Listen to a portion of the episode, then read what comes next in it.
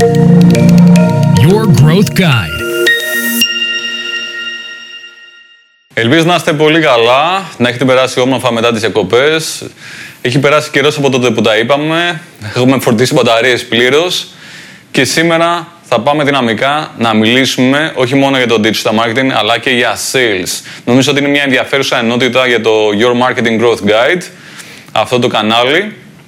Και πάμε να δούμε σχετικά με τις πωλήσεις και συγκεκριμένα B2B πωλήσεις. Οι πωλήσεις από επιχείρηση σε επιχείρηση B2B είναι διαφορετικές από ότι οι πωλήσεις retail.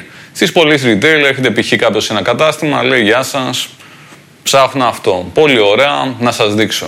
Ή μπαίνει μέσα, πάει ο πολιτής, λέει μπορώ να βοηθήσω και η απάντηση είναι όχι, θα δω μόνος μου. Ωραία. Αυτό είναι άλλο θέμα. Πάμε να μιλήσουμε για τις πωλήσεις B2B. Και στις retail πωλήσεις μπορούμε να πούμε πολλά, αλλά σήμερα πάμε να δούμε για τις πωλήσεις B2B. Στις πωλήσεις B2B είναι πάρα πολύ σημαντικό να σκεφτούμε το concept ότι ο επιχειρηματίας ή ο υπεύθυνος τέλος πάντων αγορών, αυτός που παίρνει αποφάσεις, δεν αγοράζει τόσο την εταιρεία, το προϊόν, αλλά αγοράζει τον πολίτη. Αγοράζει κυρίως τον πολίτη. Τι θέλω να πω; Είναι μια εταιρεία, π.χ. ένα ξενοδοχείο. Πάρα πολύ όμορφα και θέλει να αγοράσει κάτι. Π.χ. θέλει να αγοράσει έπιπλα για να ανακαινήσει το ξενοδοχείο. Πολύ ωραία. Και μιλάει με διάφορους παρόχους. Και ας υποθέσουμε ότι αυτές οι συναντήσεις γίνονται από κοντά ή γίνονται με κάμερα, με Zoom, Skype, Teams που είναι πια πάρα μα πάρα πολύ συνηθισμένο.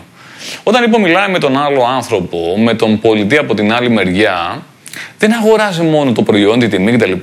Αλλά αγοράζει και τον πολιτή. Αν δεν εμπιστευτεί τον πολιτή, τότε είναι πολύ πιθανό να μην αγοράσει και το προϊόν.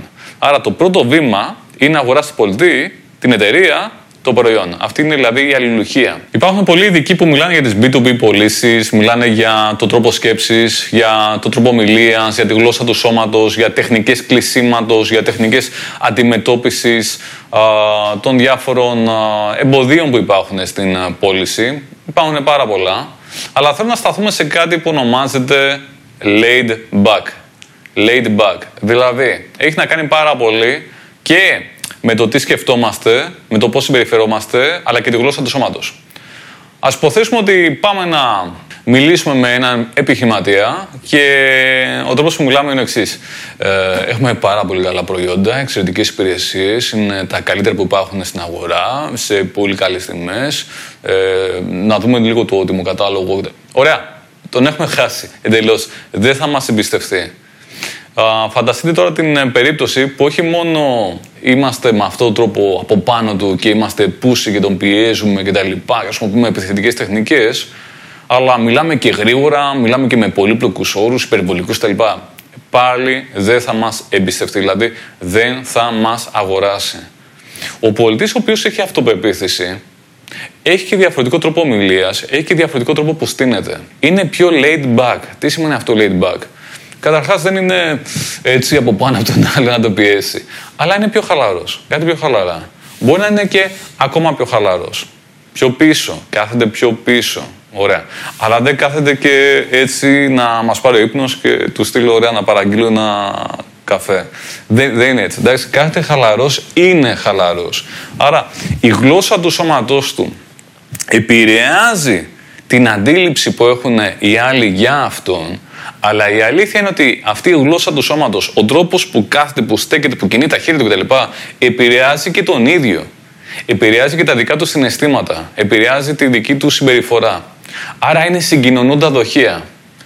Το να είναι κάποιος πολιτής laid back, ιδιαίτερα στην B2B πώληση, δείχνει ότι δεν έχει τόσο πολύ ανάγκη να πουλήσει. Δεν πιέζει τον άλλο, δεν τον αγχώνει, δεν τον φέρνει σε δύσκολη θέση. Είναι χαλαρός. Αν ο άλλος αγοράσει όχι, είναι δική του καθαρά επιλογή. Όταν ένας ε, πολιτής είναι laid back, υπάρχει μια λεπτή γραμμή. Τι θέλω να πω; Εάν παρά είναι laid back, παρά είναι χαλαρός, κάθεται πάρα πολύ πίσω, σταυρώνει και το χέρι και αγναντεύει το πέλαγος, Απ' την άλλη μεριά, ο επιχειρηματίας ή όποιος τέλος πάντων υπεύθυνος για να αγοράσει, π.χ. ο εμπορικός διευθυντής, ο procurement κτλ., θα πει ναι, OK, okay, ναι, κάτι δεν πάει καλά με αυτόν τον άνθρωπο.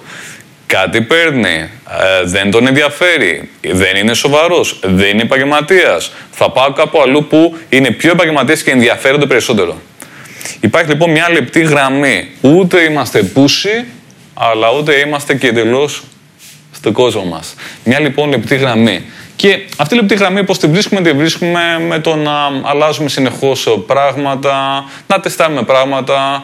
Αν πήγαμε δύο άτομα σε μια πώληση, να συντήσουμε feedback τους. Τι, Γιώργο, πώς σου φάνηκε; Α, ε, εντάξει, καλό ήσουν, αλλά παρά ήσουν ladybug ή το αντίστροφο. Ωραία, άρα μπορούμε να ζητήσουμε feedback και να αλλάζουμε συνεχώς για να βρούμε αυτή τη λεπτή γραμμή. Και αυτή η λεπτή γραμμή είναι διαφορετική από περίπτωση σε περίπτωση.